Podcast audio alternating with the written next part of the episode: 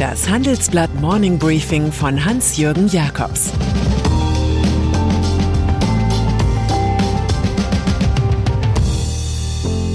Guten Morgen allerseits. Heute ist Freitag, der 1. Oktober, und das sind heute unsere Themen. Wie die Angst vor der Inflation wirkt. Warum deutsche Autobauer China mögen. Was die Kristallfamilie Swarovski entzweit. Inflation. Jahrelang wurde die Inflation herbeigebetet, fast wie Regenbeschwörungsgesänge bei extremer Trockenheit. Jetzt gibt es auf einmal zu viele der vorher so begehrten Prozentpunkte, drei Prozent in der Eurozone und 4,1 Prozent in Deutschland. Diese Alarmwerte lösen eine heftige Debatte aus. Die einen argumentieren mit Sonderfaktoren wie höhere Mehrwertsteuer, Nachfrageboom nach dem Lockdown und Rohstoffengpässen. Aber irgendwann wirkt das alles wie ein Haufen Ausreden. Zur Fraktion der Mahner gehört im Handelsblatt-Interview US-Ökonom Larry Summers. Er sagt, die Inflationsrisiken werden unterschätzt in den USA und global. Es sei so wie Ende der 60er Jahre, als sich Inflationserwartungen sukzessive aufbauten. Unser Wochenendtitel zeigt ein paar Risiken auf. Risiko 1 wegen der rapiden Alterung in den Industrieländern werden Arbeitskräfte knapp, dann steigen die Löhne und anschließend die Preise. Noch ist von dieser Spirale nichts zu sehen. Risiko 2. Der Kampf gegen die Klimakatastrophe verursacht hohe Kosten. Höhere CO2-Preise spüren Verbraucher direkt bei Benzin und Heizstoffen. Das würde sich weniger stark auswirken, falls es wie erwünscht zu Verhaltensänderungen kommt. Risiko 3. Die Globalisierung hat durch weltweiten Wettbewerb die Preise gedämpft. Dieser günstige Effekt lässt im Zuge von Wirtschaftskriegen und Protektionismus stark nach. Risiko 4. Die galoppierende Staatsverschuldung ist ein Problem, wenn Notenbanken aufgrund von Inflationsgefahren weg von den Nullzinsen müssen. Außerdem hat die ultralaxe Geldpolitik zu einem Überangebot an Kapital geführt, das wiederum extreme Immobilienpreise bewirkte. Schlimmer als die Angst vor der Inflation ist derzeit nur eines, die Angst vor Stagflation. Hohe Preise und wenig Wachstum waren die toxische Mischung der 1970er Jahre. Anlagestrategie Für die Europäische Zentralbank EZB als Hüterin des Geldes ist folgende Wirkungskette fatal. Je mehr die Leute über Inflation reden, desto höher wird sie auch. Das deutsche Direktoriumsmitglied Isabel Schnabel versichert, man werde entschieden reagieren, falls sich über temporäre Schwankungen hinaus ein Inflationsdruck aufbaue, der das Ziel von 2% Teuerung gefährde. Es zeichne sich bislang aber auch nicht ab, so Schnabel, dass die Menschen ihre hohen Ersparnisse in großem Umfang ausgäben. Den Verdacht, dass die Niedrigstzinsen als Schutz für die hochverschuldeten Länder im Süden Europas beibehalten würden, weist sie entschieden zurück. Vorsichtshalber beschreiben wir im Handelsblatt heute einmal, bei welchen Aktien ihr Geld noch sicher ist und wo nicht. Deutsche Autobauer in China.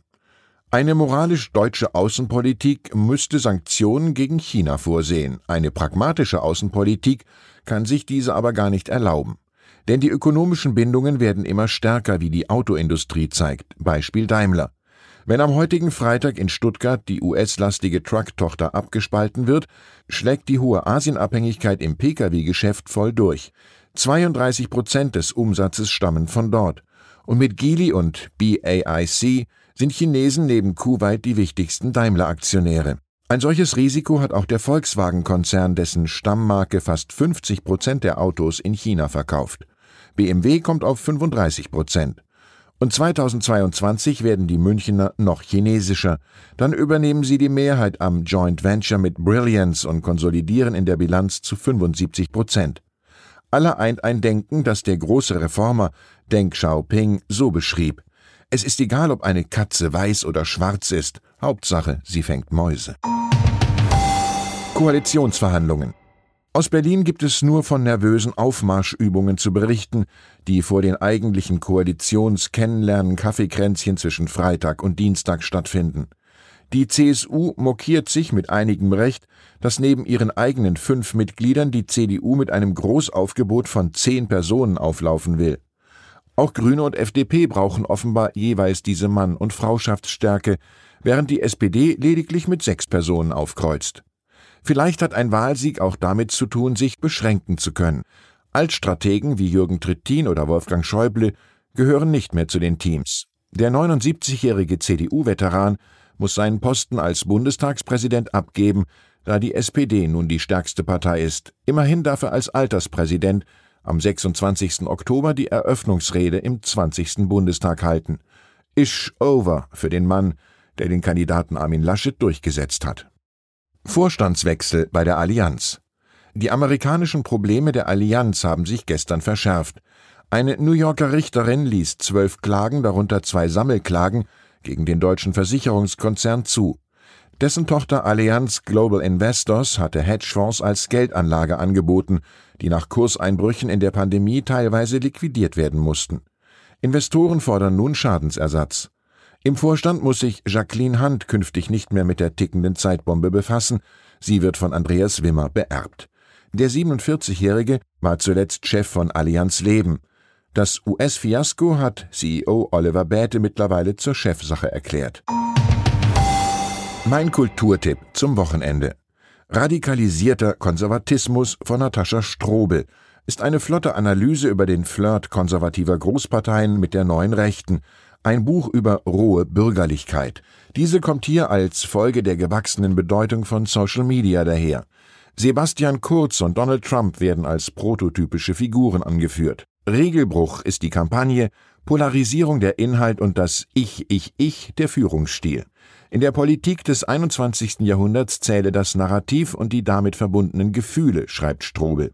Die Politologin liefert Hinweise an diejenigen, die sich fragen, wie es in Deutschlands Mitte nach dem Unionsdebakel weitergeht und ob Konservatismus wohl wieder stark wäre, wenn wir nur Atommeiler bauen, die Jugend kollektiv zur Waffe bringen, Grenzen schließen und die Frauen in Küche und Kirche zurückschicken würden.